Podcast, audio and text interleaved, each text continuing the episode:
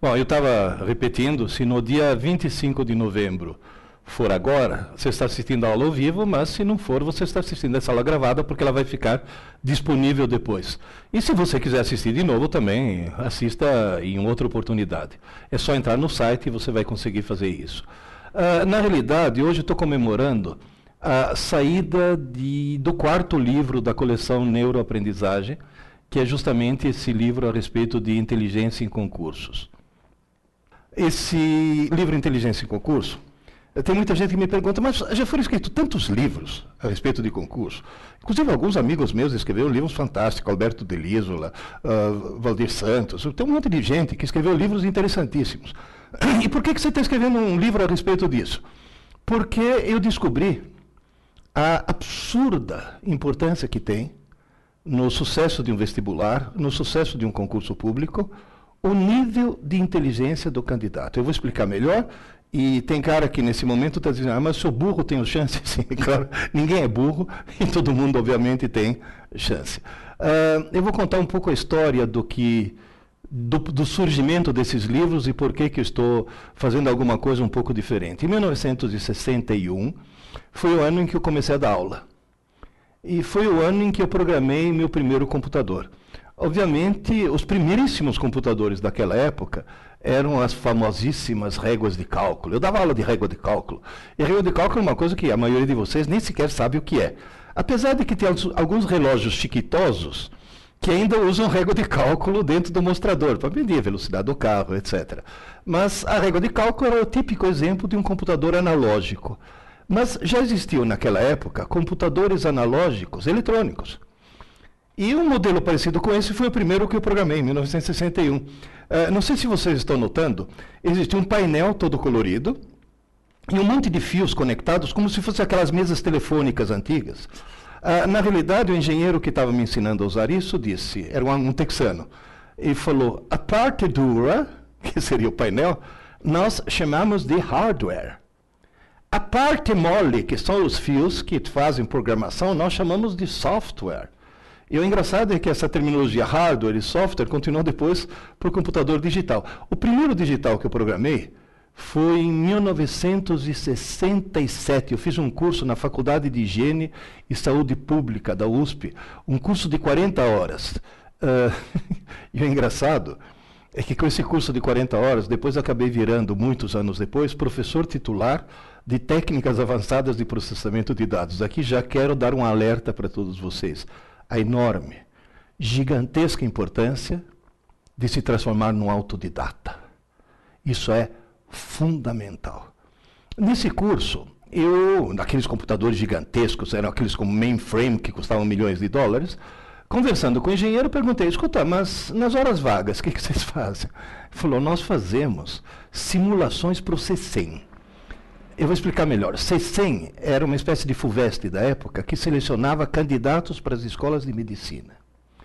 Um gênio, infelizmente já falecido, Dr. Leser, foi o primeiro cara que inventou a prova tipo teste, mostrou que a prova tipo teste funcionava fantasticamente no C100, e foi o cara que colocou entre as várias matérias o famoso teste de nível mental.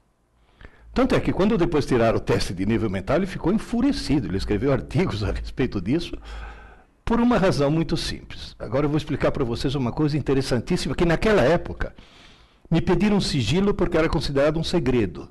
Mas hoje deixou de ser um segredo, por quê?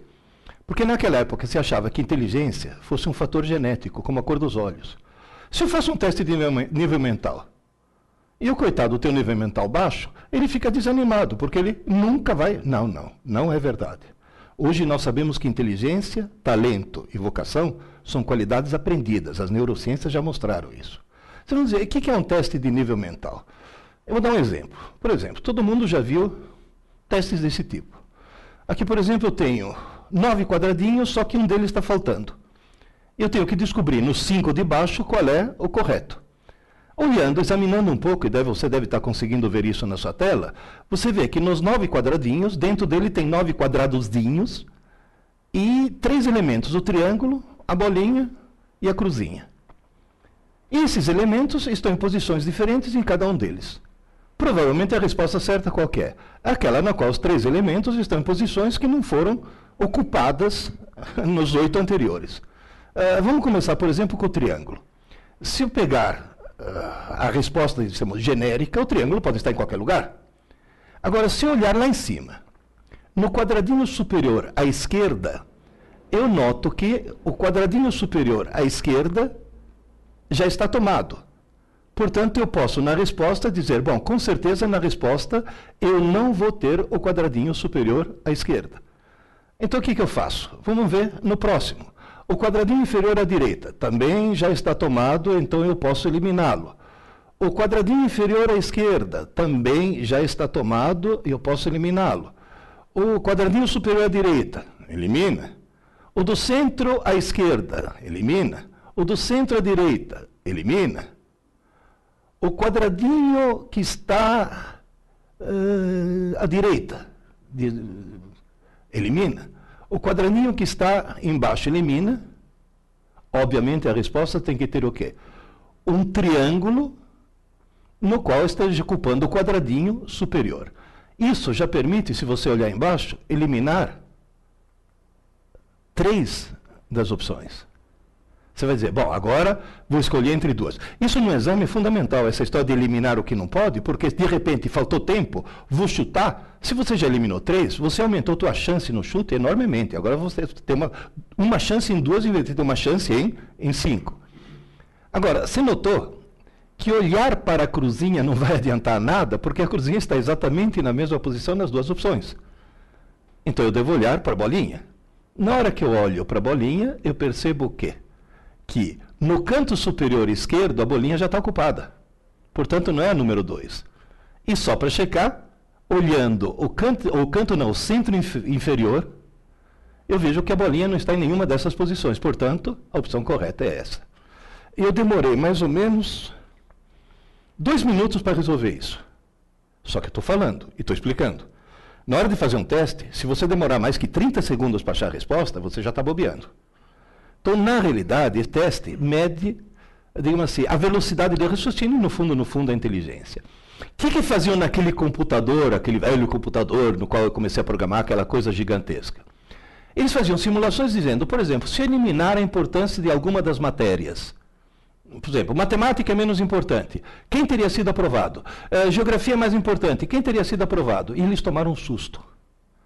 Porque eles descobriram que se todas as matérias tivessem peso zero, mas fosse apenas o nível mental, o exame decisivo para escolher os candidatos, os candidatos escolhidos seriam, com raríssimas exceções, praticamente os mesmos. E nesse momento eles chegaram a uma conclusão que os assustou.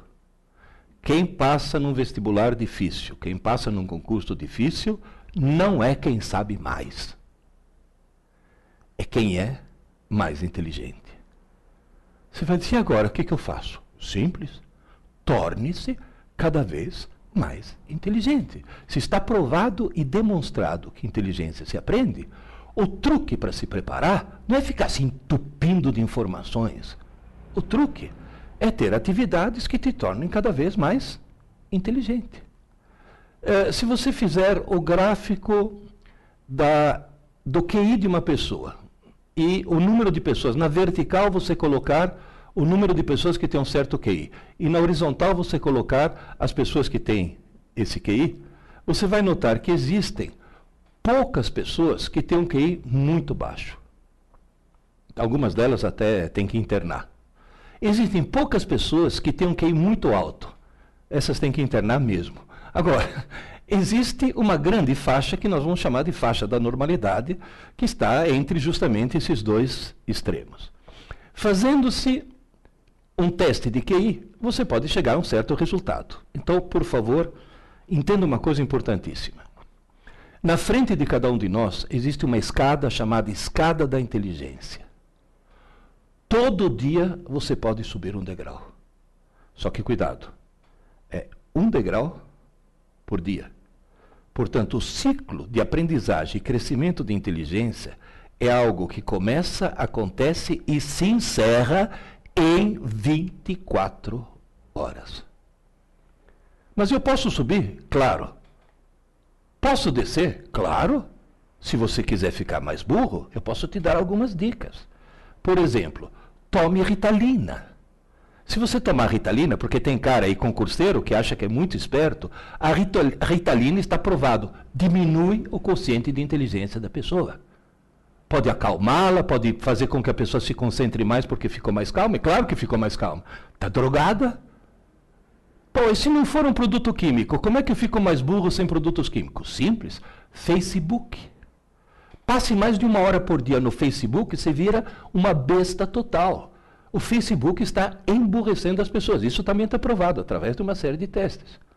Ô, professor, e como é que eu faço para saber se eu subi a escada? Bom, se você fizer um teste de QI hoje e outro daqui a uma semana, provavelmente você não vai, não vai notar diferença nenhuma. Mas se você fizer o que eu vou te aconselhar a fazer, o teste hoje e um teste, por exemplo, daqui a um ano, você vai notar daqui a um ano que você está com QI mais elevado, portanto, você está subindo realmente essa escada. A coisa é extremamente simples. Inteligência se aprende.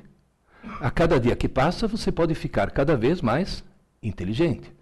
Tem gente que diz, mas por que, que no Brasil as coisas não funcionam como deveriam funcionar? Se eu fizer um teste de QI na humanidade, em geral, por definição, o QI médio da humanidade foi atribuído ao QI médio da humanidade o valor 100. Tem que falar, ah, se eu tiver QI 100, eu sou normal? Não, você é médio. Se você tiver QI 100, você é mais inteligente que metade da humanidade. Mas sinto muito, você é mais burro que a outra metade. E se você quiser, tiver, quiser realmente ter sucesso num concurso, num vestibular, trate de subir a escada. O problema é subir a escada. Se fizeram, fizeram por amostragem um teste de QI na população da Inglaterra, obteve seu valor 100. Isso mostra o quê? Que os ingleses são normais. Aí fizeram um teste de QI na população do Japão. Deu 113. Agora, cuidado. O cérebro de um japonês, biologicamente, é idêntico ao cérebro de um inglês. Portanto, se a população média do Japão tem um QI tão mais elevado que o da Inglaterra, isso mostra o quê? O sistema educacional japonês faz subir a escada mais do que o sistema inglês. Ou seja, inteligência se aprende. E os japoneses aprendem mais que os ingleses porque têm um sistema educacional muito mais eficiente. Por amostragem, fizeram um teste de QI na população do Brasil. O resultado foi catastrófico. O QI médio de 87. 87 é caso limítrofe. O que, que nós podemos concluir daí? O sistema educacional brasileiro faz descer a escada, faz desaprender inteligência. Nós temos aqui nesse país um potencial fantástico, uma juventude maravilhosa que está sendo imbecilizada literalmente por um sistema educacional completamente equivocado. E você que está se preparando para um vestibular ou para um concurso, provavelmente, mas muito provavelmente, você foi vítima desse gigantesco equívoco. E está na hora de mudar um pouco esse equívoco. Você foi vítima de um equívoco terrível. Mas está na hora de melhorar as coisas. Você vai dizer, qual é esse equívoco? Uma jornalista estava me entrevistando, falou, lá em, lá em Londrina, ô professor Pierre, por que, que o sistema educacional brasileiro é um dos piores do mundo? Eu dei uma resposta que para um italiano é óbvia. Descobri que para os brasileiros não. Porque tem duas palavras que em italiano significam coisas diferentes, mas que em português o pessoal acha que são sinônimos. Ela achou tão estranha que colocou na primeira página do jornal. E a explicação é simples. O sistema educacional brasileiro é um dos piores do mundo, porque o Brasil tem milhões de alunos e pouquíssimos estudantes. Milhões de alunos e pouquíssimos estudantes. Qual é o problema? Os pais brasileiros, os professores brasileiros, as pedagogas brasileiras querem que você seja um bom aluno. E sabe o que, que bom aluno faz? Vai bem na prova, tira boas notas, passa de ano, obtém um diploma e não aprende nada. Não consegue aprender. Gente, Eu dei aula num cursinho em São Paulo, onde eu tive mais de 100 mil alunos, vindos das melhores e mais caras escolas dessa cidade. Chegavam para mim no cursinho, mentalmente virgens, sem saber absolutamente nada. Passaram direto. Por quê?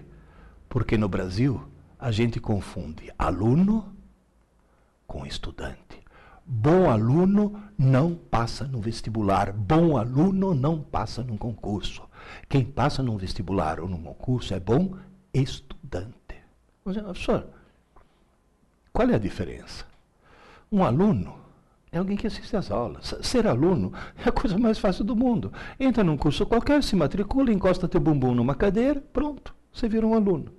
Agora, estudante não. Estudante é alguém que estuda. Ué, mas se eu estou assistindo aula e não estou estudando, este é, é, é, um outro equívoco terrível. É uma das armadilhas mais terríveis que existe. Quem está assistindo às aulas não está estudando. Assistir às aulas não é estudar. E todo mundo cai nessa armadilha. Ah, é na faculdade eu estudo à noite. Você assiste aula à noite. Ah, meu filho lá na escola estuda de manhã. Não, seu filho de manhã não estuda. Seu filho de manhã está assistindo às aulas. Vocês vão dizer, mas não é a mesma coisa, não. Assistir às aulas é um processo coletivo e passivo. Numa aula expositiva, o aluno ouve, vê entende, mas é passivo. E outra coisa, normalmente numa aula tem um professor e vários alunos. Quando os alunos são pequenininhos, é uma professora para 12 alunos. Depois cresceram mais, é uma professora para 30. Depois é um professor para 50. Eu, no cursinho, eu dava aula para 200 alunos. Numa boa mas já eram adolescentes, já eram gente adolescente ou até adultos. Então é um processo coletivo e passivo. Agora pensa um pouco. Qual é o oposto de coletivo? É solitário, individual. Qual é o oposto de passivo? Ativo. Estudar justamente é um ato individual e ativo. Agora eu vou fazer uma pausa, porque essa é a parte mais importante que vocês têm que entender. Gente, ninguém está estudando se não estiver sozinho. É individual. Não existe grupo de estudos. Isso é uma contradição em termos. Se é grupo, não é estudo. Estudo é individual. Cada um por si. E além de ser individual, é ativo. Ninguém está estudando se não tiver uma caneta ou um lápis na mão e não estiver escrevendo. Eu vou repetir: escrevendo. A mão. Gente, vocês estão falando com um homem de 70 anos que começou a dar aula com 18, que já deu aula para criança e já deu aula na pós-graduação para médico psiquiatra. Vocês estão falando com um homem que só no curso pré-vestibular teve mais de 100 mil alunos. Por favor, ouçam. Não existe outra forma de se estudar que não seja escrever. Tem cara que fala, não, mas espera aí, eu estou lendo um trecho do Código Penal, eu não estou estudando o Código Penal, não. Você não está estudando, você está lendo e não vai gravar nada. Como é que eu faço? Simples. Pega o texto, pega uma caneta, ou um lápis, um papel, e vai lendo. Tudo que for importante, escreva. É importante? Escreva. Que falar, como é que eu sei o que é importante? Simples.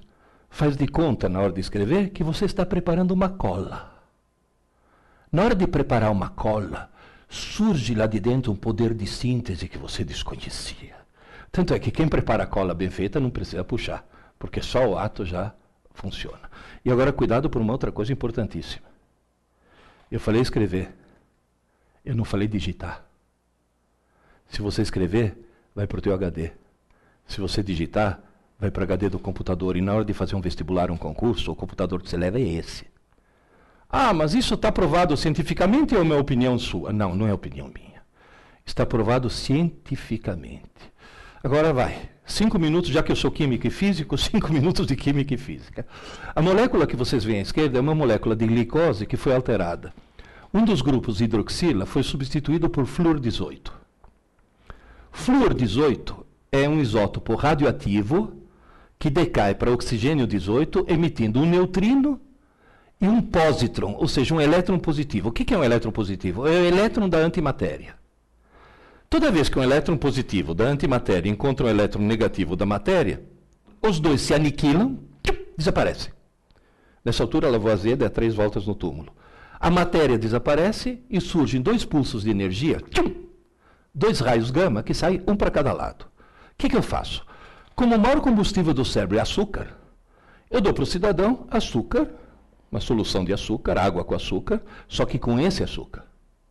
E coloco o cidadão exatamente no centro de um detector circular de raios gama. A região do cérebro que mais consome açúcar vai produzir mais esses pares de raios gama, que, como não chegam exatamente no mesmo instante, a diferença de tempo permite localizar de onde partiram. E a quantidade de aniquilações que acontecem permite determinar quanto açúcar aquela região do cérebro está consumindo. Ou seja, eu quase que consigo fotografar o pensamento. Por exemplo, nesse exato momento, agora, vocês estão me ouvindo. Se vocês estão me ouvindo, no hemisfério esquerdo do teu cérebro, nessa posição mais ou menos, na região de Wernicke, está acendendo. E que estou falando está acendendo mais na frente, região de Broca. Se você está de olhos abertos olhando, está acendendo aqui o lobo occipital. E se você está pensando, obviamente, acende o lobo pré-frontal. Você vai dizer, mas dá para perceber, dá, inclusive dá para responder perguntas. Por exemplo, tem muitos que me perguntam: posso estudar assistindo TV? Não. Posso estudar com o computador ligado? Não. Posso estudar ouvindo música? Sim. Nessa altura a pessoa fala: como assim? Veja bem, se você pegar um cérebro em repouso, aquela figura lá embaixo, você está notando que o vermelho, a maior atividade, acontece no lobo occipital, que é justamente o cara está de olhos abertos, está processando a imagem. Se você estiver estudando, usando só linguagem, português e matemática, que são as duas linguagens, acende somente o lado esquerdo. E se você estiver ouvindo música, acende só o lado direito. Agora veja bem, se você estiver estudando em silêncio, o lado esquerdo está trabalhando a toda. O lado direito não tem o que fazer, fica enchendo o saco. Então você está lá, olha, porque as placas tectônicas, olha a borboleta azul. é o lado direito enchendo. Então o que, que você faz? Liga uma música e mantém o lado direito ocupado enquanto o lado esquerdo está estudando. Mas cuidado, quando eu falei liga uma música, nessa música não pode ter ninguém cantando no idioma que você conheça. Porque se você conhecer o idioma, invade o lado esquerdo e a letra da música atrapalha aquilo que você está estudando. Está bem claro isso?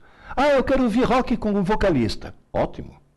Tem ótimas bandas de rock húngaro. Porque nenhum húngaro entende que outro húngaro está falando. E note uma coisa interessante, esse PET, né, o Positive Emission Tomography, é tão sofisticado que se você está ouvindo jazz, acende aqui. Se você está ouvindo Mozart, acende aqui. Ou seja, são regiões do cérebro diferentes que foram treinadas de forma diferente para ouvir tipos de músicas diferentes. Agora, se você estiver ouvindo funk, não acende absolutamente nada, porque não há necessidade de cérebro para ouvir funk. Isso já é um outro problema. Agora, essas experiências todas mostram uma coisa interessantíssima. Quanto mais regiões do cérebro você acender, mais chance você tem de gravar alguma coisa. Moral da história. Se você escrever, por exemplo, BA, B-A, manuscrito, um monte de regiões no teu córtex motor se acendem.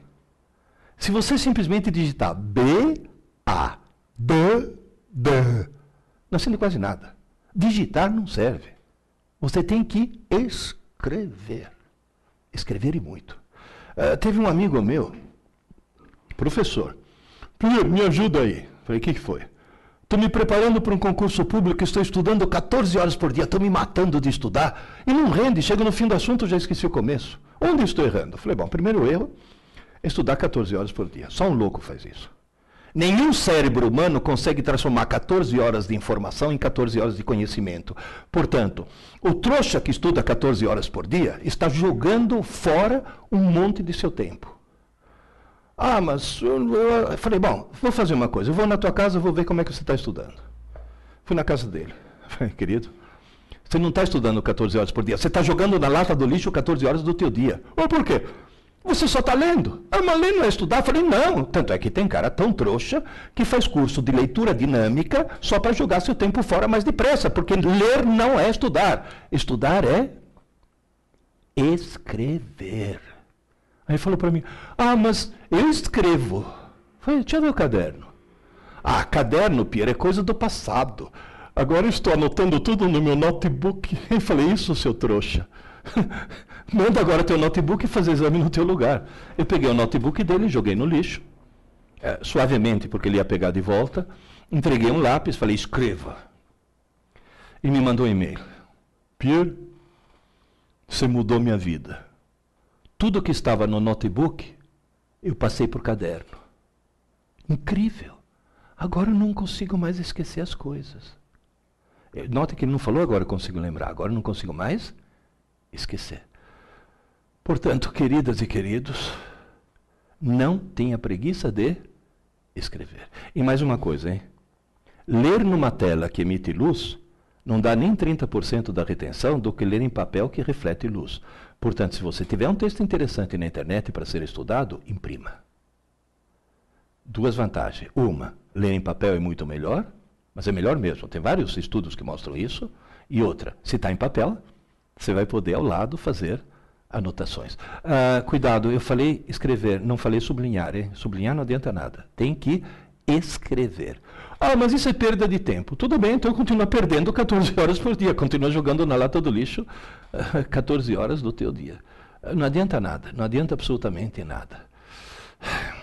As pessoas no Brasil não sabem estudar.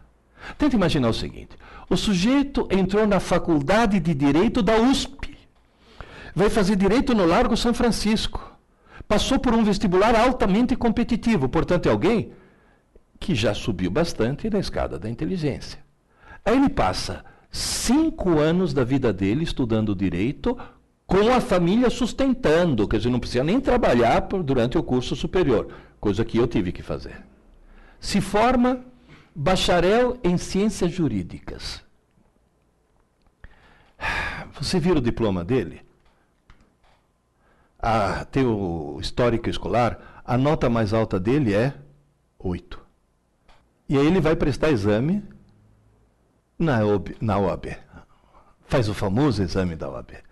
E consegue um feito inacreditável. Consegue ser reprovado. Quanto por cento? 20% dos formados no Largo São Francisco da USP são reprovados no exame da OAB. 40% dos formados em faculdades de direito federais são reprovados no exame da OAB. E 82% dos bacharéis em direito no Brasil inteiro são reprovados no exame da OAB. E agora vem a pergunta: por quê? Vamos pegar esse caso da USP? Pergunta número 1. Um, é alguém lesado mentalmente? Não. Passou num vestibular bem competitivo. Pergunta número dois. É alguém que fez direito na Unisquina? Não, fez direito no Largo São Francisco. E por que, que ele foi reprovado? Simples, porque ele cometeu o maior erro que qualquer estudante brasileiro pode cometer. Estudou para prova. Quem estuda para prova monta um castelo de cartas na cabeça, consegue tirar nota e não consegue aprender nada porque logo em seguida esquece tudo. Portanto, cuidado com uma coisa. Se você nesse momento está estudando para passar no vestibular ou está estudando para passar num concurso, esquece, você não vai passar. Agora, se você estiver estudando para aprender de forma definitiva e para sempre, aí você vai passar. Porque a cada coisa nova que você aprende, você fica mais inteligente, e quanto mais inteligente, mais chance você vai ter. Mas quando eu falo a cada coisa nova que você aprende, é aprender contextualizando e aprender para sempre. Você vai dizer, professor, qual é o mecanismo para se aprender para sempre? É usar o cérebro. Eu dividi o cérebro humano em três partes para simplificar. Na realidade é muito mais complicado do que isso, mas só para simplificar agora.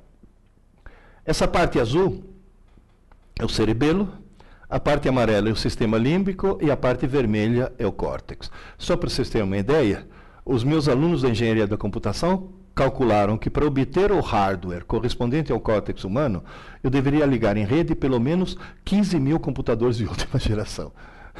Portanto, dentro da cabeça, meu querido, você tem 15 mil computadores de última geração. Usa esses computadores, faz esses computadores funcionarem da forma adequada. Para com essa mania de estudar para a prova, para com essa mania de achar que memória, que tem que decorar as coisas. Para, torne-se mais inteligentes. Como? Aprendendo da forma correta. E qual é a forma correta? Bom, vamos lá. No cerebelo, que é essa região azul, você aprende coisas que têm muito a ver com habilidade física, tem a ver com equilíbrio e com ritmo. Por exemplo, no cerebelo, você aprendeu a andar de bicicleta. Agora veja bem, o que a gente aprende no cerebelo é uma coisa que é difícil de se aprender, porque ninguém sai pedalando na primeira quando vai andar de bicicleta, porém, uma vez que você aprendeu, você não esquece nunca mais.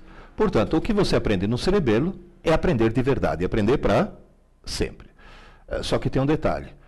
Eu acho que nos concursos e nos vestibulares é meio difícil te pedirem andar de bicicleta para saber se você está habilitado para ocupar o cargo ou não. Moral da história, nós temos que colocar as coisas na região vermelha, no córtex. Só que a porta de entrada do córtex, da região vermelha, é o sistema límbico, a região amarela, que é uma região que, ao contrário do cerebelo, ao contrário dessa região da bicicleta, é uma região de é facílimo por uma coisa mas é facílimo perder. Uh, por exemplo, você está numa cidade mineira muito estranha chamada Varginha. É uma cidade que no lugar de caixa d'água tem um disco voador. Você está andando por Varginha, de repente uma coisa estranha te chama a atenção. Se chama a atenção, imediatamente essa coisa estranha é passada para o sistema límbico. Mas entra-se com uma facilidade incrível. Porém, se parar de chamar atenção, algum tempo depois, acaba desaparecendo. Você vai dizer, é fácil pôr, mas é fácil tirar. Durante quanto tempo uma coisa fica armazenada no sistema límbico? Pode ficar armazenada segundos, minutos ou até horas. Jamais dias. O conteúdo do sistema límbico não sobrevive a uma noite de sono. E acho que você já desconfiou que quem estuda para a prova põe as coisas aonde? No sistema límbico. O tempo suficiente para tirar nota esquece em seguida. E você já notou que quando o pilantra estuda em cima da hora para tirar nota, normalmente ele estuda quando? Não é no dia anterior. Ele acorda mais cedo para fazer a prova porque sabe que uma noite de sono pode estragar o que ele estudou no dia anterior, porque ele colocou tudo no sistema límbico. Você vai dizer, e como é que eu guardo uma coisa para sempre? Põe no córtex, na região vermelha, põe nos 15 mil computadores. Mas como é que faz isso? Simples. Uh, vamos pegar um exemplo genérico. Você está numa aula de biologia e o teu professor diz: para de falar que aranha é inseto. Inseto tem seis patas, que nem a formiga. Aranha tem oito, é aracnídeo. Bom, essa informação importantíssima, diga-se de passagem, a respeito da aranha, é uma informação que você recebeu como aluno, porque foi numa aula. Se foi como aluno, ela imediatamente vai para o sistema límbico, mas ela está condenada a desaparecer. Essa noite vai desaparecer durante o sono. Ah, mas eu quero gravar. O que, que eu faço? Tem um truque. Aquela informação recebida durante uma aula, que pode ser presencial, pode ser à distância, pode ser uma aula que você mesmo está dando para si mesmo lendo um livro, mas a informação recebida se no mesmo dia, insisto, tem que ser no mesmo dia. Se ela for trabalhada ativamente como estudante, veja bem, se é estudante tem uma pessoa só, não tem grupo de estudo. E se é ativamente, é alguém que tem um lápis na mão. O que, que esse alguém acaba fazendo? Pega um pedaço de papel e começa. Uma, duas, três, quatro, cinco, seis. Vai desenhando seis patas da formiga e escreve embaixo. Isto é uma formiga, e se é uma formiga, ela tem seis patas. Aí ele desenha uma aranha. E a aranha tem uma, duas, três, quatro, cinco, seis, sete, oito patas. Portanto, a formiga é um inseto aranha é um aracnídeo. Esse ato de pegar um lápis, e fazer isto. E note que não precisa fazer o tratado sobre a aranha e a formiga, não. É como, quase como se fosse uma cola. Essa coisa esquemática faz com que você deixe de ser aluno e nesse momento se vire estudante. Agora tem um detalhe. Por que, que tem que ser no mesmo dia? Porque aquela informação que você trabalhou como aluno, naquela noite, naquela mesma noite, durante o sono e só e exclusivamente durante o sono, esse é o ponto-chave, ela é transferida para o córtex, é quase como se o sistema límbico fosse memória RAM e o córtex fosse o HD. Portanto, o teu cérebro é um computador que salva, mas só salva durante o sono. De forma que amanhã de manhã, quando você acordar, no sistema límbico já sumiu, porque não sobrevive uma noite de sono, mas no córtex vai estar lá para sempre. Vai estar acessível o tempo todo. É uma memória permanente. Mas porque foi no mesmo dia em que a informação foi recebida que ela foi trabalhada ativamente, com lápis na mão.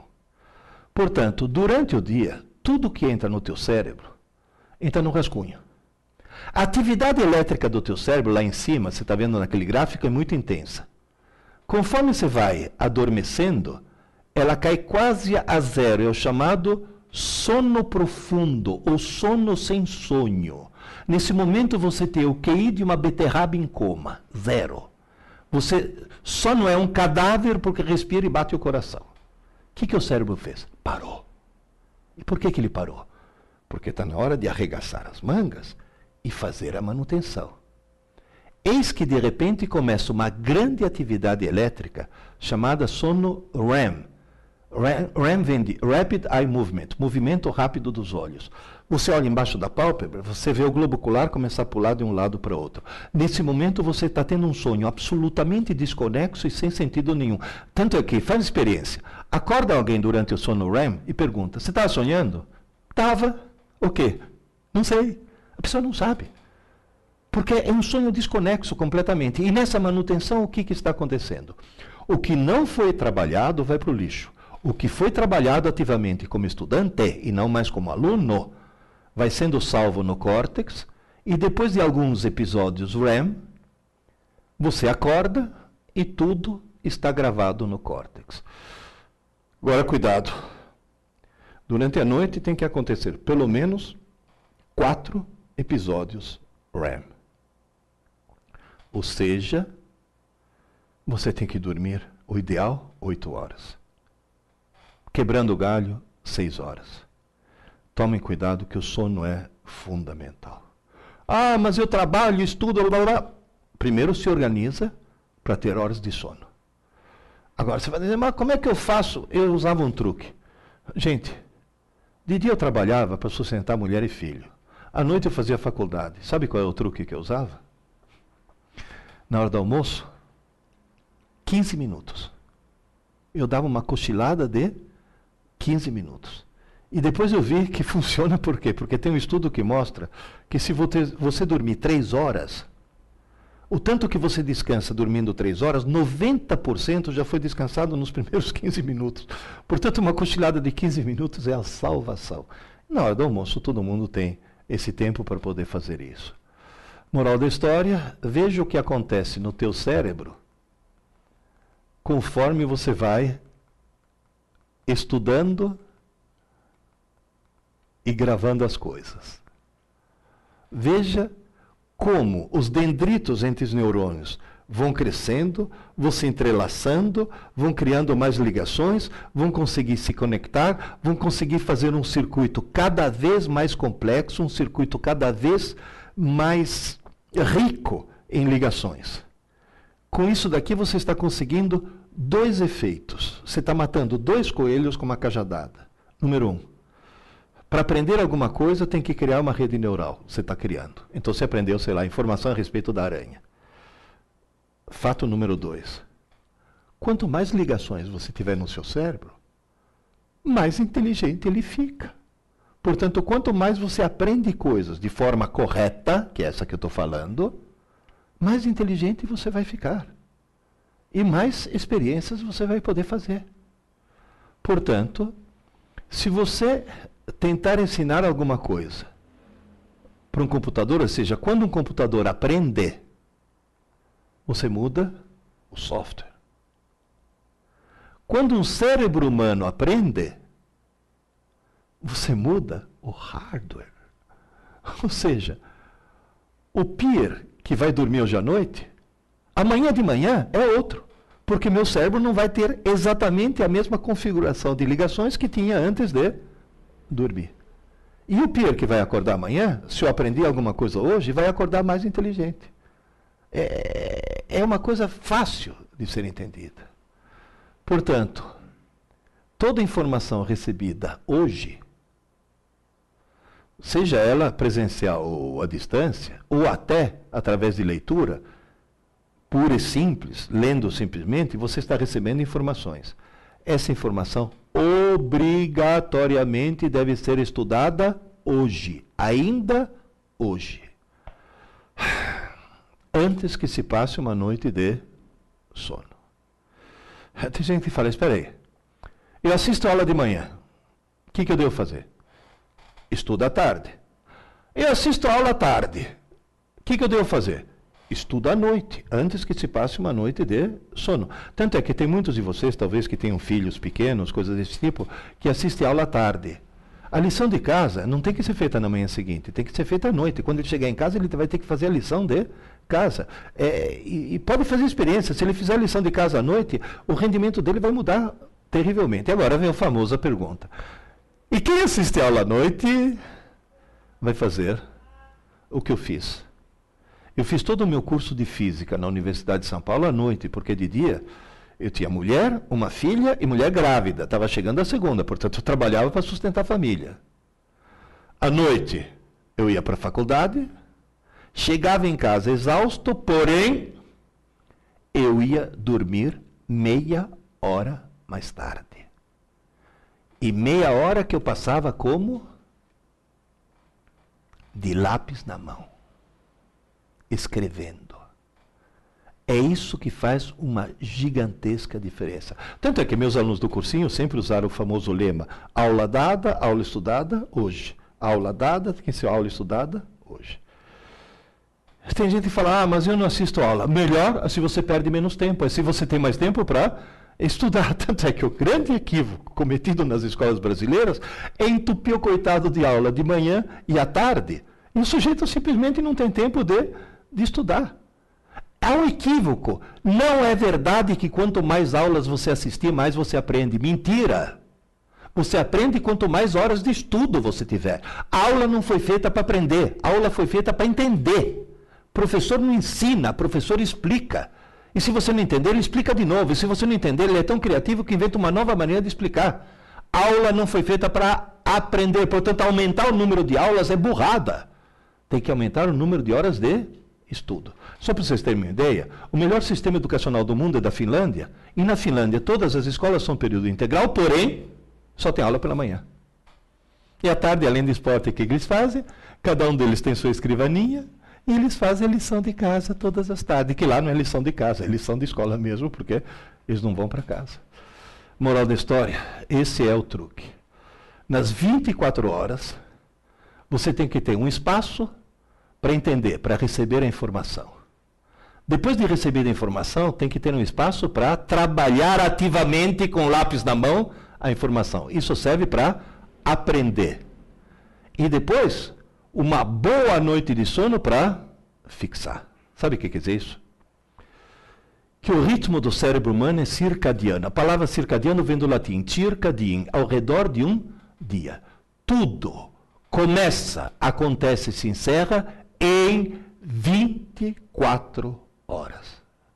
24 horas. Esse é o ponto fundamental. Portanto, na hora que você estiver subindo a escada da inteligência, lembre-se, é um degrau por dia, porque tudo tem que acontecer dentro das 24 horas. E as três coisas que tem que acontecer são entender, aprender e fixar.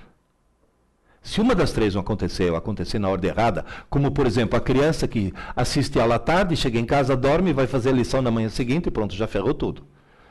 Se uma das três coisas não for feita, no dia seguinte você acorda no mesmo degrau onde você estava e você acaba de jogar na lata do lixo um dia da tua vida que não vai voltar nunca mais. E no cursinho pré-vestibular, eu recebi 100.400 alunos que descobriram muito tarde que não jogaram um dia ou outro na lata do lixo, jogaram anos da vida deles na lata do lixo. Por quê? A maldita mania de estudar para prova em vez de estudar para aprender. Quem estuda dessa forma que eu falei, pouco, mas todo dia, nunca mais na vida vai precisar estudar para uma prova. E tem mais uma coisa. Você vai fazer um concurso onde cai, sei lá, direito constitucional. Você estuda para o concurso. Você põe as coisas na cabeça para o concurso. Presta o concurso. Pode passar ou não. Alguns anos depois, você vai prestar um outro concurso novamente cai direito constitucional. O que, que acontece? Vai ter que estudar tudo de novo a partir do zero, porque não ficou gravado nada para sempre. Enquanto que se você estudar com esse processo pouco e todo dia, vai ficar gravado para sempre. Você vai estudar direito constitucional uma única vez na vida. Eu falo para o pessoal que faz, ai, estou fazendo cursinho para a OAB. Eu falo, ui, eu conheço um cursinho ótimo para a OAB. É? É, só que tem um problema. Dura cinco anos e chama Faculdade de Direito. É simples, né? E estudar pouco e todo dia. Agora veja bem, agora tenta entender uma coisa extremamente importante. Eh, quando você enriquece a rede neural, está aprendendo, está mudando, o, não o software, está mudando o hardware do teu cérebro. O enzima que permite fazer os dendritos crescerem, ele se esgota em aproximadamente 40 minutos. Portanto, aí vem um truque. Se você for estudar intensivamente, faz uma coisa. Estude meia hora e depois descanse 10 minutos. Estude meia hora e descanse 10 minutos. Ah, não posso passar de meia hora? Experimenta. Nunca te aconteceu de pegar um texto, ler o texto do começo até o fim, chegar no fim e falar: Meu Deus, o que, que eu li? Passou dos 40 minutos. Então, meia hora, 10 minutos. E depois, mais meia hora de estudo e 10 minutos de descanso. E depois, mais meia hora e 10 minutos. E vai indo até chegar mais ou menos a umas 3 horas e meia de estudos. Só que nessas 3 horas e meia de estudos, tem mais uma hora que foi intercalada, que é justamente o tempo de descanso. Ah, mas desse jeito eu, eu fiquei quatro horas e meia ocupado e só aproveitei três e meia. Não adianta. Você ficar sentado, amarrado numa cadeira, estudando, sem dar esses dez minutos, você está jogando o teu tempo fora. Depois você vem fala, ah, não rende. O truque é esse: meia hora, dez minutos, meia hora, dez minutos, meia hora, dez minutos. E nesses dez minutos, o que, que eu faço? Faz alongamento, vai tomar água, vai no banheiro fazer xixi, vai fazer qualquer coisa, menos atividade intelectual. E outra coisa, entre no MST, movimento do sem tela. Nesses 10 minutos não vai me ligar o Facebook ou coisa desse tipo, porque os 10 minutos viram 20, viram 30 ou coisas desse tipo. Vamos dizer, professor, tudo isso que o senhor está falando funciona? Há muito tempo atrás, eu fiz uma brochurazinha, uma postilhinha, chamada Aprendendo Inteligência que justamente se tornou volume 1 da coleção de neuroaprendizagem. Mas assim, impressa em papel, capa em papel e tudo mais. E passei isso, depois de palestra, para os meus alunos no cursinho. 600 cópias fizeram. E depois vieram, ô oh, professor, minha vida mudou. Aí esse reforço positivo, eu falei, opa, então estou no caminho certo. O que, que eu fiz? Já fiz uma edição, esse ainda com a capa branquinha, um pouco mais chiquitosa, tá, tá, tá, tá, tá, tá. Deu muito certo. Mas, gente, eu, eu tenho absoluta convicção que eu estou falando dá certo, porque as pessoas que leram esse livro, Aprendendo Inteligência, depois me dão retorno. Estão dizendo, mudou. Minha vida mudou. E a culpa não era deles. Eu já vi mãe falar: Filho, desliga isso daí, vai estudar, menino. Você tem prova amanhã. Essa mãe acha que está ajudando o filho, essa mãe está cometendo um crime hediondo, essa mãe devia ser presa sem direito à fiança. Essa desgraçada está arruinando a vida do filho. Porque a frase certa seria: Filho, Desliga isso daí vai estudar, menino. Você teve aula hoje.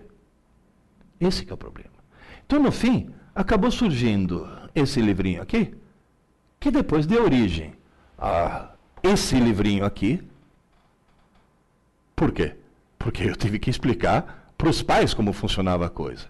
E aí, me obrigaram a escrever esse livro aqui, esse verde aqui, por quê? Porque eu tive que explicar para os professores como funcionava a coisa. Aí chegou um monte de gente e falou: Ah, tá bom, você escreveu um livro para quem é aluno, e eu que sou autodidata. Tchau, tchau. É justamente o livro que eu estou lançando hoje, que é justamente esse para concurso, onde eu tento mostrar todas as manhas possíveis para você se tornar mais inteligente. Esse que é o ponto-chave. Mais inteligente. Eu vou abrir agora para perguntas. Se sobrar alguma pergunta depois dessas, o site no qual você pode entrar, esse editora.tv, que é um site que é, vai te reencaminhar, é um, é um URL muito fácil que vai te reencaminhar depois para um monte de outros sites. Mas basicamente os quatro livros, já está saindo o quinto, viu?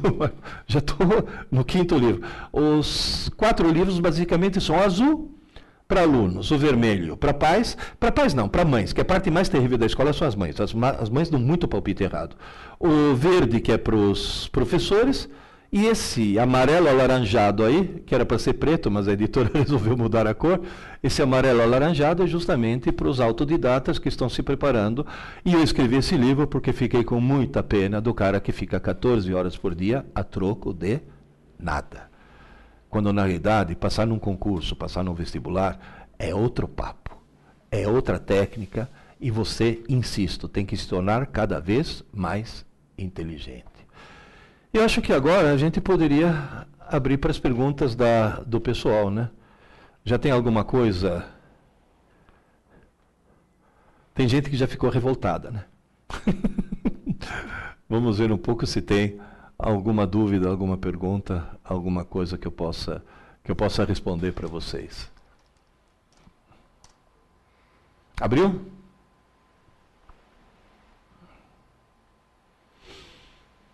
Eu espero que vocês tenham entendido. Tem muito mais coisa a ser falada. Eu já estou combinando outras aulas que a gente vai fazer aqui para entrar em mais detalhes a respeito. Mas, na realidade, é, é extremamente importante que você perceba que você tem que mudar o teu cérebro. Não é pegar o cérebro que você tem e entupir de informações. Não. É pegar o cérebro que você tem e torná-lo cada vez mais rico em ligações, cada vez mais complexo, de maneira que ele fique mais inteligente e, portanto, aquelas informações sejam processadas melhor, mais contextualizadas e, principalmente, mais rápidas. Esse é o ponto-chave maior velocidade de raciocínio. Chegou alguma pergunta? Sim. A Kaline pergunta: existe alguma técnica para aprender em curto tempo, em tempo mais curto? Não. Não. Desculpe eu tirar a tua ilusão, mas não. Eu vou explicar a razão neurológica para isso. Toda vez que você aprende alguma coisa, você faz uma alteração no circuito do teu cérebro. O que acontece é que o teu cérebro, por um mecanismo de defesa próprio, para manter a integridade da personalidade, ele admite poucas mudanças a cada 24 horas. Portanto, aquela escada que eu mostrei, os degraus são baixinhos. O processo é bastante gradual. Só para vocês terem uma ideia, como é o nome dela? Kaline, né? Kaline. Kaline, se você assistiu aquele filme Rain Man, com Dustin Hoffman e o Tom Cruise, Naquele filme aparece um cara que existiu de verdade, que conseguiu memorizar 3 mil livros. E muito rapidamente, sabe como?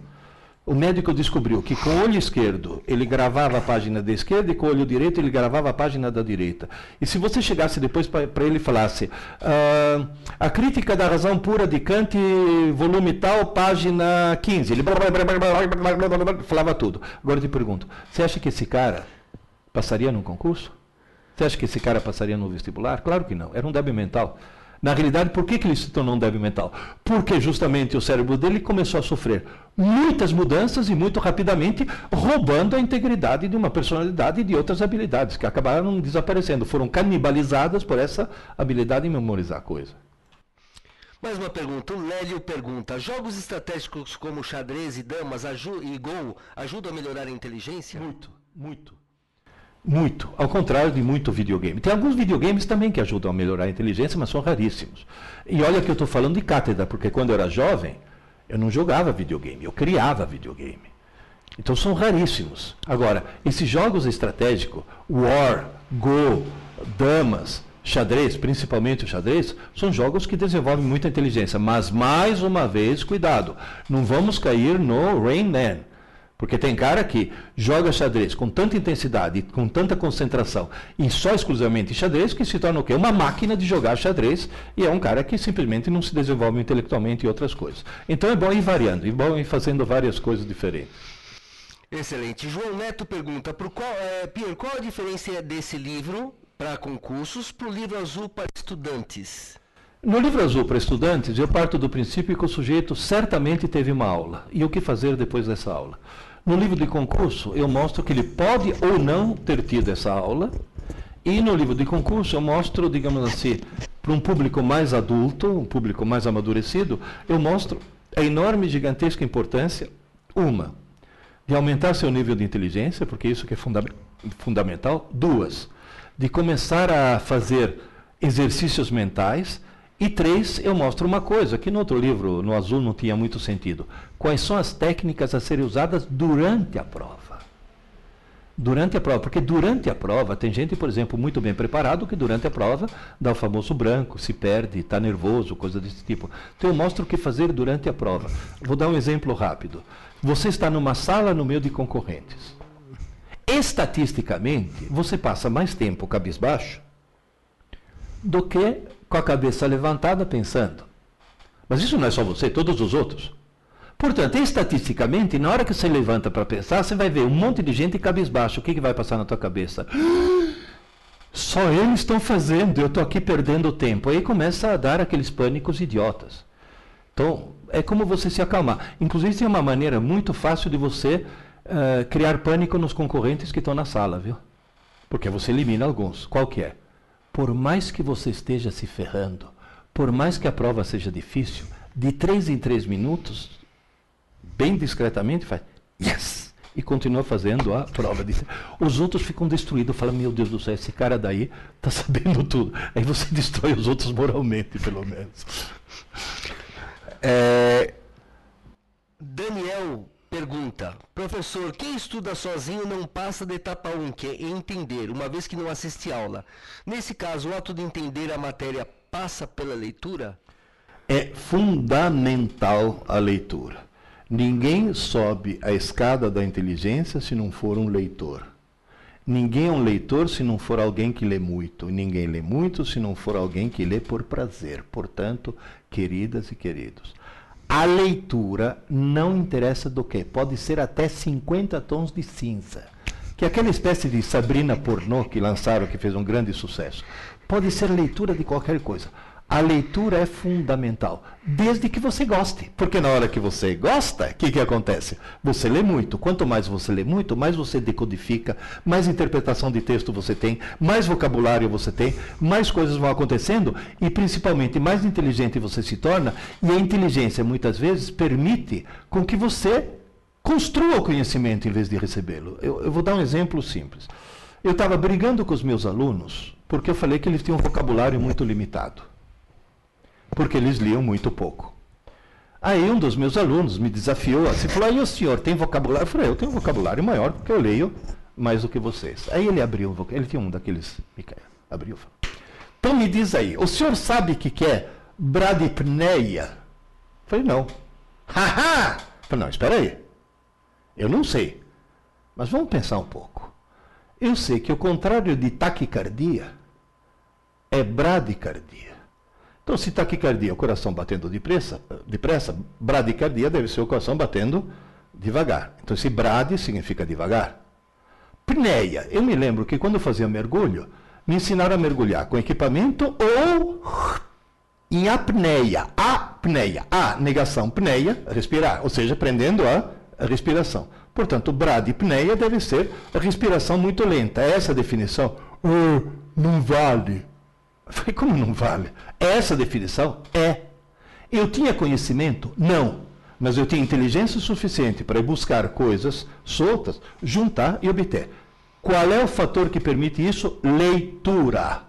Muita leitura. Infelizmente, o sistema escolar brasileiro é especialista em criar o ódio pela leitura. Pega uma criancinha de 12 anos, fala: "Você vai descobrir o prazer pela leitura". Toma, Iracema. Isso é um trauma que depois nem 20 anos de psicanálise tiram da pessoa. Toma, Dom Casmurro. Eu falo para os professores de literatura, começa com Harry Potter, você chega em Machado de Assis. Agora, começa com Machado de Assis, você não vai chegar em lugar nenhum. Portanto, para os autodidatas, a leitura como forma de lazer é fundamental para dar justamente toda essa decodificação, interpretação de texto e tudo mais. Vamos lá. O Léo pergunta: tem o edital de um concurso. Como encontrar o material adequado que só dispõe de provas anteriores? Bom, as provas anteriores já são uma boa indicação de qual é o estilo, pelo menos. É, são uma boa indicação de o que, que costuma ser cobrado. Agora, no edital, o que, que acontece? Você vai ter que procurar os livros texto correspondentes a aquelas matérias que vão ser cobradas. Ou então, ou então, se você tiver tempo, você faz um dos tais cursinhos preparatórios, não tanto pelas aulas que você vai ter, mas justamente porque esse cursinho já se deu o trabalho de organizar esse material numa série de apostilas. E também na internet tem um monte de apostilas a serem compradas ou obtidas em PDF, um monte de coisas. Quer dizer, a obtenção do material não é tão, tão especialmente agora com a internet, não é uma coisa tão, tão difícil assim. O é, pergunta: quanto tempo o senhor recomenda estudar para um vestibular mais concorrido, como de medicina? Eu diria, olha, não passe de quatro horas por dia. Estudar, não estou falando assistir às aulas, estou falando estudo concentrado, com caneta na mão, escrevendo. Quatro, vai, se muito, cinco horas por dia, mas não muito mais, porque não vai ser a quantidade de estudo que vai te colocar na faculdade. Vai ser exatamente a o grau de, de desenvoltura de raciocínio que você vai ter que vai te permitir entrar na faculdade. Como é o nome dele? É, é F-E-L-L, Phil, né? Acho que é Phil, seria o Phil. Então, basicamente é isso, veja bem. É, não exagera no tempo, porque no fim, o problema é o seguinte. Se em três horas, intercalada, daquele jeito que eu falei, meia hora, dez minutos, meia hora, dez minutos, meia hora, dez minutos. Se três horas, ou quatro horas que sejam, é o ideal, se você estudar oito, sabe o que, que vai acontecer? As últimas quatro horas se sobrepõem às primeiras quatro e vai uma, uma, bagunça total e você não aproveita nem as últimas quatro e nem as primeiras quatro. Então é melhor ficar nas primeiras quatro horas, que é o que vai te dar mais proveito. Né? O Luiz pergunta: por que há coisas que nós aprendemos e nunca mais esquecemos, mesmo sem dedicar um tempo para estudá-las separadamente? A razão é extremamente simples. É, o que passa do sistema límbico para o córtex durante a noite é aquilo que mais te impactou emocionalmente.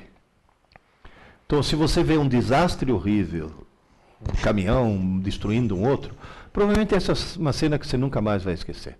Uh, se você vir uma moça muito bonita, provavelmente é uma cena que você nunca mais vai esquecer.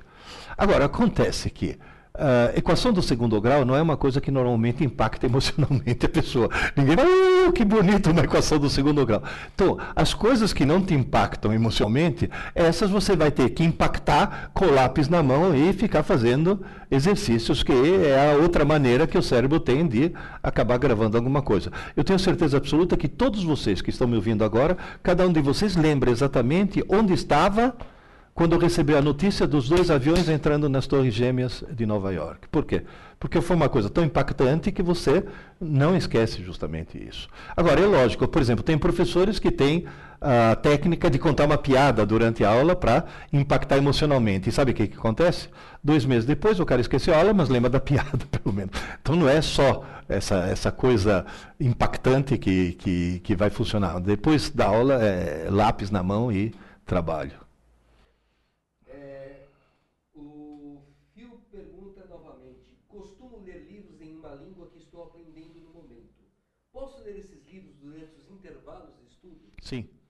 Sim, porque quando for outra língua que não o português, que é o que você está usando para estudar, você está usando uma outra rede neural, uma outra região de redes neurais, portanto você não está cansando, uh, ou pelo menos não está uh, impedindo que descansem aquelas redes neurais que você estava usando uh, na hora de estudar. Então é um, e eu vou, já que estamos no assunto, para você aprender um outro idioma, tem uma dica fantástica. que funcionou para mim. Hoje eu falo cinco idiomas. Assista filmes em DVD no idioma original, com a legenda no idioma original também. Tanto o filme no idioma original e a legenda também no idioma original. Isso permite com que você vá mergulhando muito e leia livros no idioma que você quer aprender. Você fala, mas se eu pego um livro no idioma que não aprendo, não sei nada, teu cérebro aprende. É impressionante como contextualizando o cérebro consegue consegue descobrir as coisas. Ah, quando você aprendeu a falar português, você não tinha um dicionário, não tinha legenda. Google Dadá traduzindo o que você estava falando. E você simplesmente você aprendeu contextualizando, né? Essa maneira de, de aprender o idioma. O Alessandro pergunta: Eu posso utilizar mapas mentais? Funcionaria? Teria alguma técnica? Olha, realmente com relação aos mapas mentais, eu tenho um pé atrás. Deixa eu explicar por quê. Porque é tanta técnica essa de montar o mapa mental que o sujeito fica mais preocupado em montar o mapa segundo a técnica do que com o conteúdo do próprio mapa. Tem até uma experiência feita numa universidade americana em que o mesmo texto foi dado por um grupo que estudou de maneira tradicional, qual aquela fazendo resumo, lápis, tá, tá, tá, e um grupo que fez os tais mapas conceituais, os mapas mentais, tá, tá, tá. Muito bem.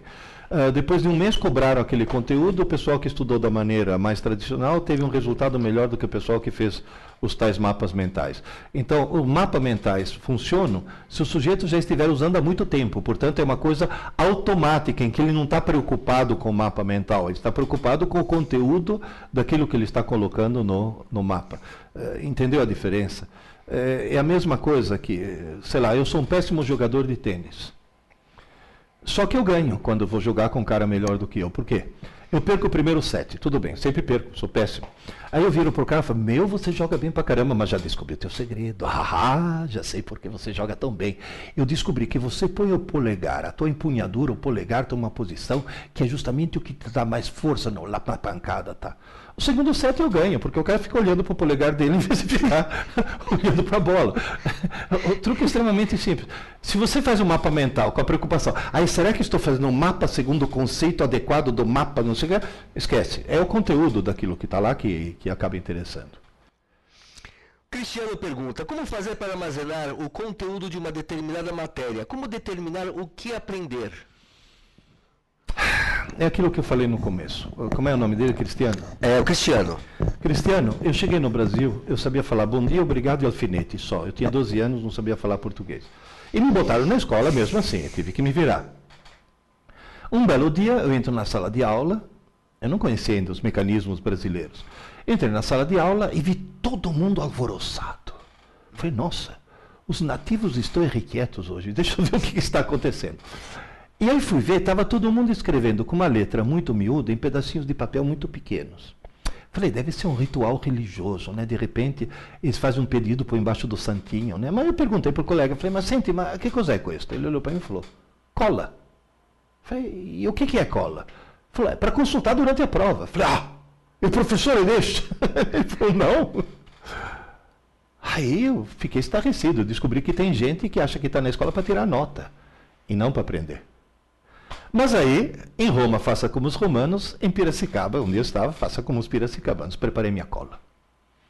Preparei uma cola sanfona, a quatro cores. Na primeira página da cola tinha índice, sabe? Cola tal, página tal, cola tal, página tal. Adivinha o que aconteceu? Não precisei puxar. Porque o trabalho que eu tive foi o suficiente. A partir desse dia, sabe o que eu comecei a fazer? Toda tarde, quando chegava em casa, eu me perguntava se as aulas que assisti hoje caísse numa prova amanhã, que cola eu prepararia? E preparava a cola. E jogava numa gaveta. E nessa gaveta só entrou e nunca saiu. Você está vendo um homem na tua frente que nunca precisou colar na vida. Por quê? Porque passou a vida preparando cola. Então, se você quer saber o que é realmente importante, olha para aquilo e fala: eu vou fazer de conta que eu vou preparar uma cola. Eu vou fazer de conta que na prova que vai cair esse assunto, eu te, este, tenha sido autorizado a preparar uma cola. E na hora de preparar a cola, o que é realmente importante você acaba pondo.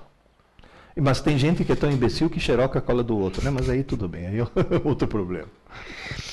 Daniel pergunta: essa leitura deve ser também uma leitura atenta e escrita, tal como o período de estudo, e deve também ser quebrada a cada 30 minutos? Não, Não, a leitura pra, por prazer pode tocar em frente. Pode tocar em frente porque essa é uma leitura que uh, você não está querendo que aquilo fique gravado permanentemente do teu cérebro. Na realidade vai acabar sendo gravado porque se é uma leitura prazerosa, a emoção, o prazer de descobrir a história, não, agora vai acontecer isso, vai acontecer aquilo, esse prazer de descobrir a história é suficiente para motivar teu cérebro a acabar gravando a maior parte disso daí. Mas na realidade é uma leitura, insisto, que deve ser uma leitura por prazer, porque você está se divertindo. Ou seja, se você conseguir fazer com que tua principal forma de divertimento, a segunda, né? a primeira é sexo, mas a segunda forma de divertimento mais interessante seja a leitura, intelectualmente você está feito. Felipe pergunta, professor, costumo ler muitas matérias, livros e assistir palestras sobre os assuntos que gosto. Para gravar isso, devo, devo sempre fazer um resumo escrito sobre tudo que vejo no meu dia? Sim, só que eu te daria um conselho. Fazer um resumo exige conectar palavras e ao não conectar palavras, você vai escrever muitas palavras que têm apenas a função de distribuição do texto e não são palavras-chave. Então eu diria para você fazer menos do que um resumo. As palavras-chave, aquela que você fala, esta frase não posso esquecer, essa palavra eu não posso esquecer, isso eu não posso esquecer. Então só as palavras-chave que vão servir depois como gancho mnemônico para aquilo que você está fazendo. Ou seja, faz uma experiência, tenta pegar uma história infantil, sei lá, Chapeuzinho Vermelho, e tenta escrever Chapeuzinho Vermelho em 20 palavras. Você não vai usar e, ou, com, entende? Eh, tenta escrever em 20 palavras que você vai ver que você pega a parte eh, essencial. Quem comeu quem? Pronto. Kaline pergunta, em sua opinião, qual a melhor estratégia para passar um concurso público muito concorrido? Uh, concurso público muito concorrido, você viu a curva de QI, né? Quem está concorrendo naquele concurso está lá, naquela curva. Tá? De todo tipo, tipo. O truque qualquer. É? Dá um jeito de ficar no cantinho. Dá um jeito de você ser uma das pessoas mais inteligentes daquele concurso. Isso vale para concurso público, isso vale para vestibular, e isso vale para a vida, para a vida profissional. Hoje em dia, as empresas estão desesperadas porque estão recebendo diplomados ANTA. Eles usam essa palavra, ANTA diplomado, ou seja, pessoas que obtiveram diploma, mas não desenvolveram a própria inteligência. O truque é esse. É muito concorrido, seja uma das pessoas mais inteligentes. Como é que eu faço? Suba a escada. Suba a escada. Devagar, mas suba. Então, se você não conseguir no concurso de hoje, você vai conseguir no concurso do ano que vem. Mas comece a subir a escada hoje. Quem pergunta agora, é, ele, tem, ele entrou com o nome na sala que está é, sem acento, mas eu imagino que é o Zé.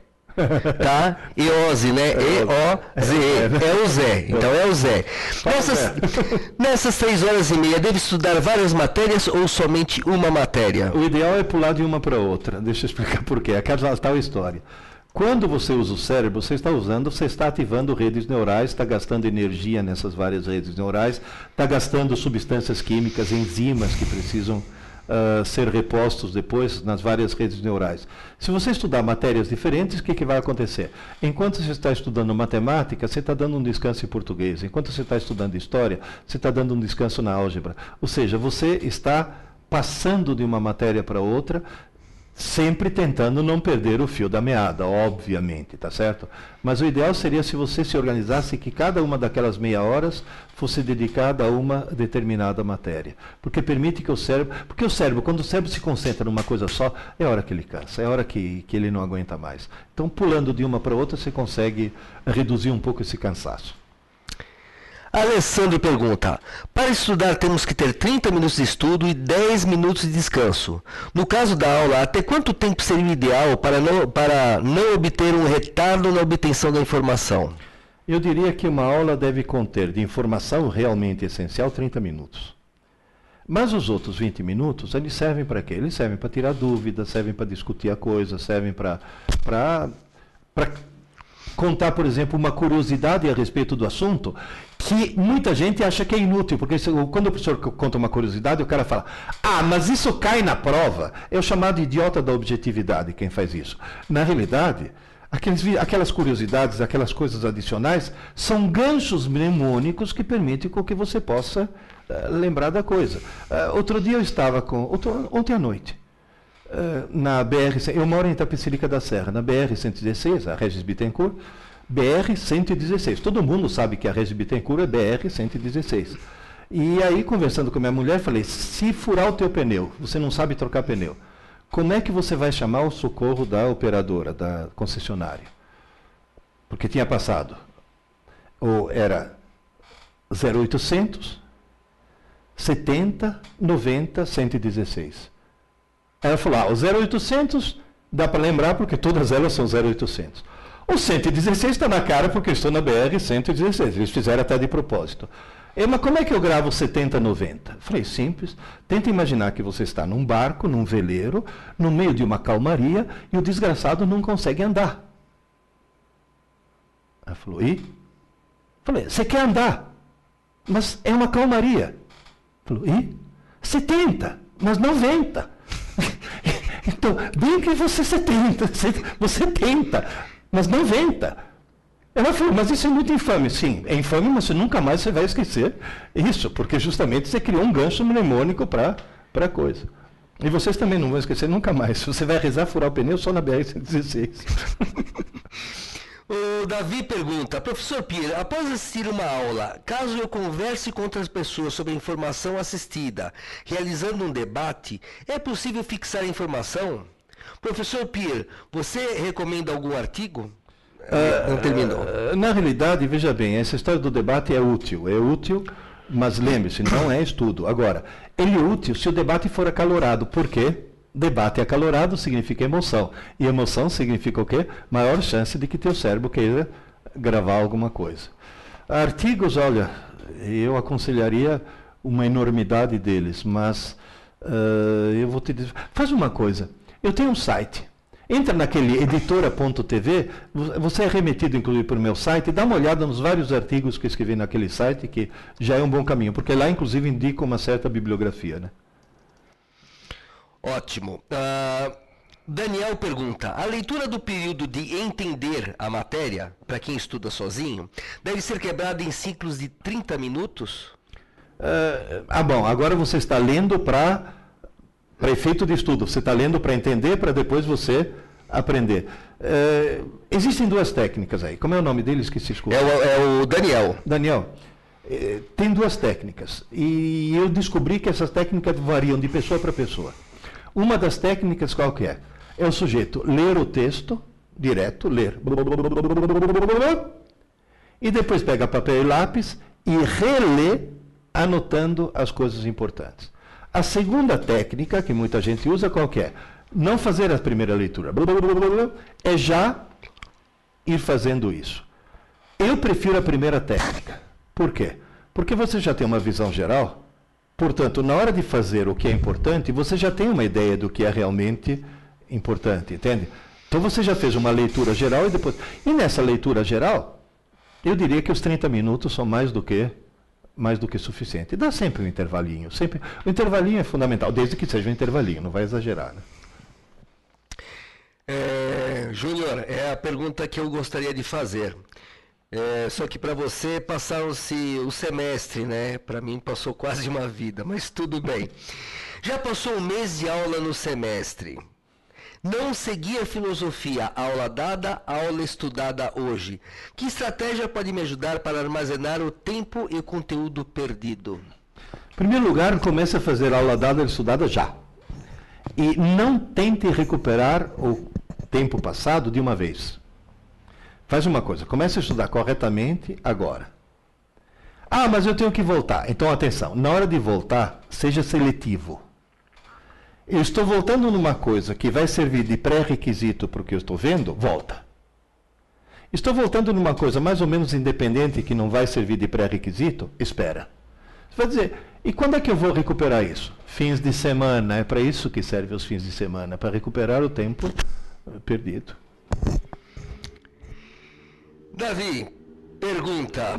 Professor Pierre, você recomenda um eh, artigo para me aprofundar no funcionamento do cérebro para fixar informação? Que ele não tinha terminado o texto, mas você já acabou respondendo isso, tá? Sim, sim. Eu, eu aconselho, olha, é meio cabotino falar isso, é meio autoelogioso, mas infelizmente é verdade. Leia meus livros que você vai uh, realmente perceber muita coisa. A Carline, Carline carinhosamente comenta: Parabéns, professor, o senhor é muito inteligente. Bom, eu tenho 70 anos, 70 anos subindo a escada, dá para subir a escada bastante. Mas tem que subir a escada. Isso é fundamental. E fazer ginástica mental, uh, palavras cruzadas, xadrez. Xadrez eu sou um péssimo jogador, já descobri que nem vale a pena. Mas eu ganho também, viu, no xadrez. Sabe como? eu pego o mestre em xadrez, falo, eu te desafio. Ah, porque eu sou mestre em xadrez. Eu não, eu sou péssimo. Só que, por favor, olha esses papeizinhos aqui, sorteia um. Ele sorteia, fala, fala o nome de uma peça. Torre, abre. O que está escrito? Cavalo. Ótimo. No nosso jogo, a torre se move como se fosse um cavalo. Sorteia outra. Fala o nome de uma peça. Peão. A rainha. No nosso jogo, todos os peões se movem como se fossem rainha. E faz isso. Aí eu ganho. É claro que eu ganho, porque tanto para mim quanto para ele é uma novidade, só que para mim é uma novidade na qual eu me ponho a pensar. Ele não consegue, porque está com a cabeça tão bitolada nas regras do xadrez que ele acaba, acaba perdendo. Isso é uma forma de ginástica mental, viu? Excelente. Mudar todas as regras nesse sentido. Mudar as regras. Phil pergunta: costuma explicar as matérias para outros alunos do meu colégio. Isto seria como estudar ou não? Sim. Olha, tem um ditado entre os professores que diz: se você quiser realmente aprender um assunto, dê aula dele. dá aula daquele assunto que você realmente vai aprender o assunto. É fundamental. Tanto é que todo mundo fala: ah, mas você critica estudo em grupo, tá, tá, tá, tá, tá. tá. Eu falo: não critico, tem um cara que leva vantagem. Aquele que está explicando as coisas para os outros. Esse, tá Esse é o único que está realmente aprendendo. Funciona, viu? Funciona muito bem. Dar aula para os outros é fundamental. Daniel pergunta: qual é a sua opinião sobre leitura em e-readers, como o Kindle? Aí que está. É, deixa, deixa eu te explicar. Descobriu-se que tela que emite, que emite luz dá só 30% da retenção do que papel que reflete luz. Esse é caso que todo mundo já passou por isso. Todo mundo, você também já passou por isso. Ou seja, você gera um texto no computador, corrige o texto até ele ficar perfeito. Quando ele está perfeito, você imprime e toma um susto. Você fala, meu Deus do céu, deixei passar tanto erro, porque na tela você não viu. A Folha de São Paulo fez uma experiência, pegou alguns leitores que liam o jornal em papel, outros leitores que iam jornal, mesmo jornal no tablet, idêntico. Três meses depois foram fazer um recall do que, pô, quem leu em papel deu de 10 a 0 nos outros. Só que o Kindle funciona como? Na hora que descobriram que a tela que emite luz não dá retenção, eles inventaram um display de electronic paper, de papel eletrônico. Tanto é que o Kindle, você não lê no escuro, você tem que ter uma fonte de luz. Alguns vêm até com abajurzinho.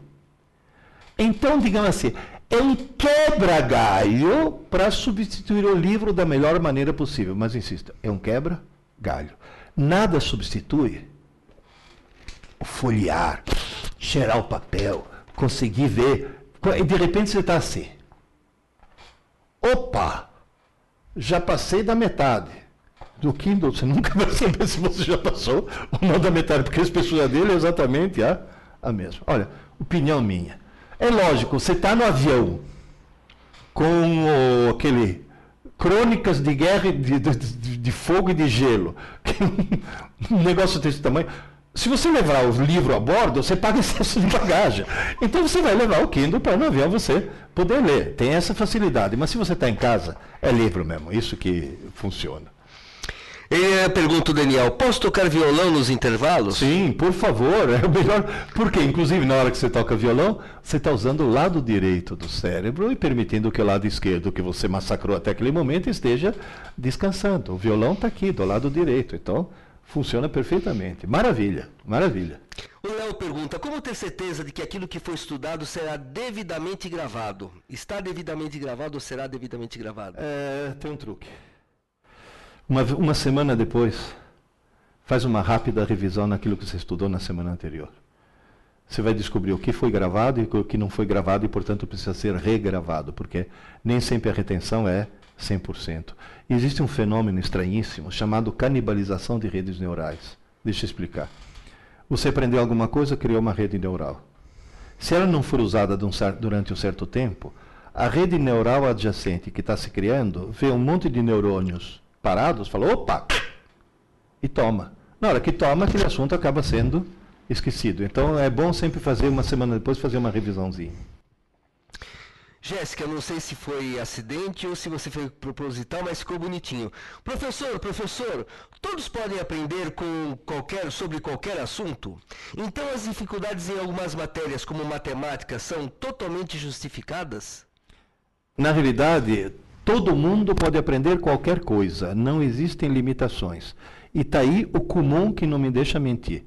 O comum, na hora que alguém tem dificuldade, por exemplo, em matemática, o cara vai fazer comum e descobre que simplesmente ele aprende tranquilamente. Qual é a técnica? Lápis e papel. Qualquer coisa você aprende se você mexer com lápis e, e papel. Tanto é que uma das minhas filhas está em Brasília, quer fazer concurso. Ô oh, pai, eu tenho um problema em matemática. Você que conhece o pessoal do comum, não podia pedir para eles para fazer um curso de comum pela internet? E falei, filha, mas a essência do comum é o lápis e o papel. Como que vai fazer pela internet. O cara tem que escrever, não adianta. Não. É, Kaline pergunta, nossa, acho que Kaline, eu sei em parte a resposta dessa pergunta. Algum tipo de exercício para estimular o cérebro? Vários, vários exercícios para estimular o cérebro, como alguém já disse aí, jogos de estratégia, xadrez, damas, palavras cruzadas é uma coisa assim importantíssima. Outra coisa, entra na internet, no Google e procura IQ, quer dizer, IQ, Test Non-Verbal. Testes não verbais de QI. Você vai encontrar um monte, um monte. Começa a fazer. Uma pela curiosidade de você, ah, vou ver o quanto eu sou inteligente, mas não. Outra, porque quanto mais você fizer esses testes, mais você acaba se tornando mais inteligente, porque a cada teste que você resolve é uma rede neural nova que você está ativando. É uma coisa assim fantástica. Então, na realidade, existem mil coisas que você pode fazer, mas a principal qual que é? Leitura.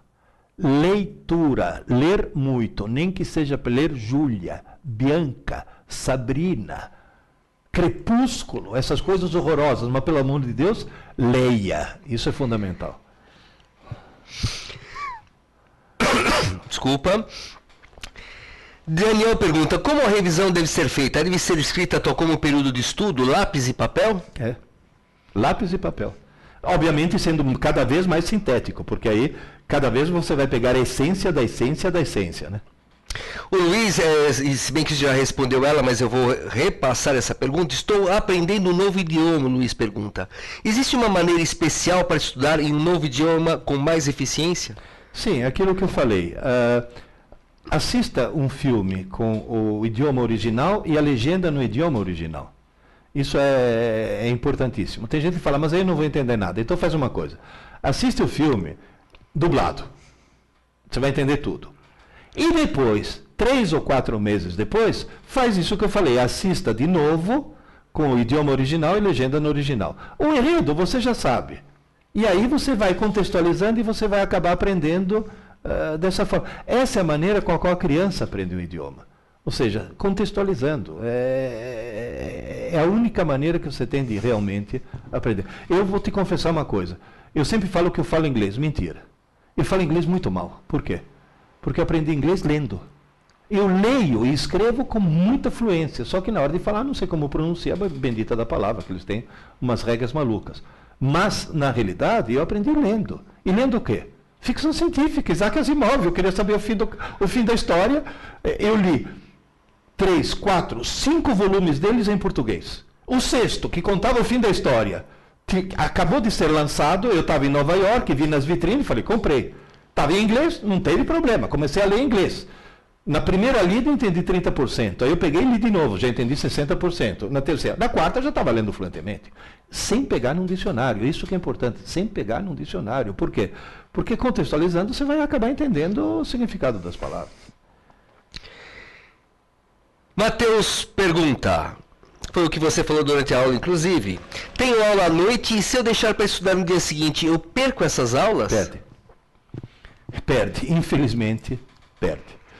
Então, na realidade, é melhor você perder meia hora de sono, acordar meia hora mais tarde se puder, ou coisa desse tipo, mas tem que ser Na aula que você teve à noite, aquela aula vai ter que ser estudada na mesma noite, com papel e lápis. Isso, isso sinto muito, o cérebro humano exige isso. Não fui eu que inventei isso. É o cérebro. O Júnior pergunta: tenho dificuldade em me concentrar em leituras de novos conteúdos na faculdade. Tenho que ler várias vezes até entender para posteriormente passar a estudar. Como posso ganhar tempo nesse processo? Veja bem, duas coisas. Primeiro, se você tem dificuldade em interpretar aquilo que está escrito, isso provavelmente você não é um leitor. Então, paralelamente, você vai ter que usar como forma de lazer a leitura. Desliga o videogame, desliga a televisão, desliga um monte de coisas e ler livros, muitos livros. Isso é um trabalho a médio e longo prazo paralelo. Agora, a curto prazo qualquer, se você tem dificuldade em se concentrar e entender, o que, que você faz? Escreva. Na hora que você está lendo, pega as palavras-chave, as palavras que você não entendeu, escreva, escreva, escreva, escreva. Palavras desconhecidas, escreva, porque depois você consultar no dicionário. Mas o ato de escrever, ninguém consegue perder a concentração enquanto está escrevendo. Só se for um médium que está psicografando, porque se você está escrevendo, você é obrigado a se concentrar naquilo que você está, está escrevendo. É a melhor maneira de manter a concentração. Davi pergunta: Existem registros de crianças com nível de inteligência acima do normal. Como se posicionar sobre isso, entendendo que a inteligência não é genética? Uh, eu vou te dar apenas um exemplo. Há 40 anos atrás, uma revista francesa de divulgação científica chamada La Recherche, uma espécie de Scientific American francesa, publicou um artigo dizendo que astronomia é ciência, astrologia é superstição. A Associação dos Astrólogos Franceses processou a revista, dizendo que eles estavam difamando a astrologia. A revista, para se defender, fez o quê? Contratou um instituto de pesquisa e pesquisaram uma quantidade enorme de pessoas em termos de inteligência, profissão, talento, vocação, blá, blá, blá, uma série de fatores. E tabularam em função do signo para ver no que, que cada signo uh, sobressaía. Deu a mesma média em todos, menos no nível de inteligência. Os nascidos em Capricórnio, Aquário e Peixes mostraram ter um nível de inteligência deslocado para mais comparado com os outros nove signos. Ou seja, os nascidos em Capricórnio, Aquário e Peixes indubitavelmente eram mais inteligentes do que os outros nove signos. Aí a revista foi, falou: bom, se a astrologia não funciona, não é a influência dos astros. Por que isso? E, inclusive é bom vocês tirarem esse sorrisinho de seus lábios, porque é só nascido na França, viu? Que tem cara aí de Capricórnio, Aquário e Peixe já se achando, né? Tô me achando o máximo, né? Na realidade, o que acontece? Quem nasce em Capricórnio, Aquário e Peixes na França, nasce no inverno. No inverno faz muito frio e os pais saem menos de casa e ficam mais tempo com o nenê. E só o fato do nenê, mesmo nas primeiras semanas de vida, ter tido mais carinho, mais amor, mais estímulos, tá? Faz com que essa criança desenvolva um nível de inteligência mais elevado. Então essas crianças superdotadas, na realidade, elas não nasceram superdotadas. Nasceram com características que faz com que os pais, o ambiente no qual eles encontram, a tornem superdotada. Eu vou dar um exemplo uh, quase que pessoal. Eu nasci no meio da Segunda Guerra Mundial. Bota estímulo nisso. Você sabe o que, que é? No meio da noite, alguém te tirar do berço, e eu me lembro disso, te embrulhar num roupão e descer correndo as escadas e entrar num porão porque estavam bombardeando a cidade. Várias vezes isso já me aconteceu. Você vai dizer, mas isso é uma coisa trágica. Eu não sabia que era trágico, eu achava divertidíssimo. Aquela barulheira toda eu achava uma coisa divertidíssima. E esses estímulos adicionais fazem com que, de repente, teu cérebro se desenvolva um pouco mais. E outra coisa que é muito engraçada, que eu discuto no meu livro azul, é, o que é genético não é inteligência. Sabe o que é genético? O nível de curiosidade. Se a criança nasce muito curiosa, e se essa curiosidade está no ambiente que essa curiosidade for satisfeita, ah, essa criança vai lá para cima. E não é superdotação genética, é o meio ambiente. Né? Professor, comprei todos os seus livros e li todos. Não sou professor, mas gostei muito do Ensinando Inteligência. E agora estou esperando chegar em inteligência em concursos. Parabéns. Oh, obrigado. E eu, eu, ensinando inteligência, acho que você gostou por uma razão. Porque aquele no qual eu mostro realmente quais são os mecanismos neurais que fazem com que exista o processo de crescimento da inteligência e o crescimento da, da, do conhecimento, do nível de conhecimento. É o mais técnico deles. Provavelmente foi por isso que você gostou mais. O Daniel é, pergunta: o papel onde escrevemos a matéria que estudamos deve ser jogado fora? Olha, pode, pode ser jogado fora até. Porque eu, por exemplo, estudava, sabe como? Com uma lousa. Com um giz, escrevia na lousa. Resolvia meus problemas de matemática na lousa. Fazia meus resumos na lousa. Depois apagava tudo. Porque desde criança eu descobri que o ato de escrever é justamente aquilo que te torna, que faz com que o conhecimento seja absorvido. É o ato de escrever, não o que está escrito. Agora, respondendo uma pergunta anterior sobre revisões, o que você pode fazer é guardar aquele papel, porque na semana seguinte, quando for fazer uma revisão, você pode fazer revisão no próprio papel que você gerou. Né? Ou seja, quer um conselho? Crie suas próprias apostilas, no fundo é isso. A Kaline comenta: Quando vou me apresentar em público, o nervosismo prevalece e esqueço tudo. Como controlar o nervoso para que não atrapalhe na minha desenvoltura? Você começa se apresentando em público de uma pessoa. Começa fazendo, por exemplo, uma exibição na frente do espelho. Depois chama a mamãe e fala em público, mas perante tua mãe. Depois chama mais gente e faz o público crescer gradualmente. E aí você vai fazer uma coisa que eu faço. Eu sou um homem extremamente tímido. Então, na hora que você me põe na frente de uma plateia com 200 pessoas, 300 pessoas, eu deveria entrar em pânico. Sabe o que, que eu faço? Eu esqueço que eu existo. Eu faço de conta que eu sou um fantasma. Eu esqueço da minha existência. Eu não, não as pessoas não estão olhando para mim. Eu estou olhando para as pessoas. Então, tenta um pouco abstrair esse tipo de coisa que você consegue vencer a timidez. A timidez. Agora, se você chegar a falar, ai, eu estou nervosa, vou entrar em pânico, aí você entra em pânico mesmo, tá certo? Então faz essa coisa, vai aumentando a plateia gradualmente até você se acostumar com plateias maiores. E plateias de desconhecidos, porque o grande problema é esse. É quando você se defronta com desconhecido. Eu, nesse momento, estou num problema terrível. Eu estou me defrontando com 20, 30, 40, 50 desconhecidos. E nem sequer tenho a chance de olhar para a cara de vocês para saber se você está sorrindo ou está fazendo cara de bravo. Então, não tenho nem sequer esse feedback. Isso, para alguém que é tímido, é terrível. Pode acreditar. O Tai comenta: sempre estudo escrevendo e acabo escrevendo muito. Aconselho só colocar as palavras-chave ou deixo isso para a revisão? Não, não. Começa a palavra-chave desde o começo. Não escreva demais, porque aí sim é perda de tempo.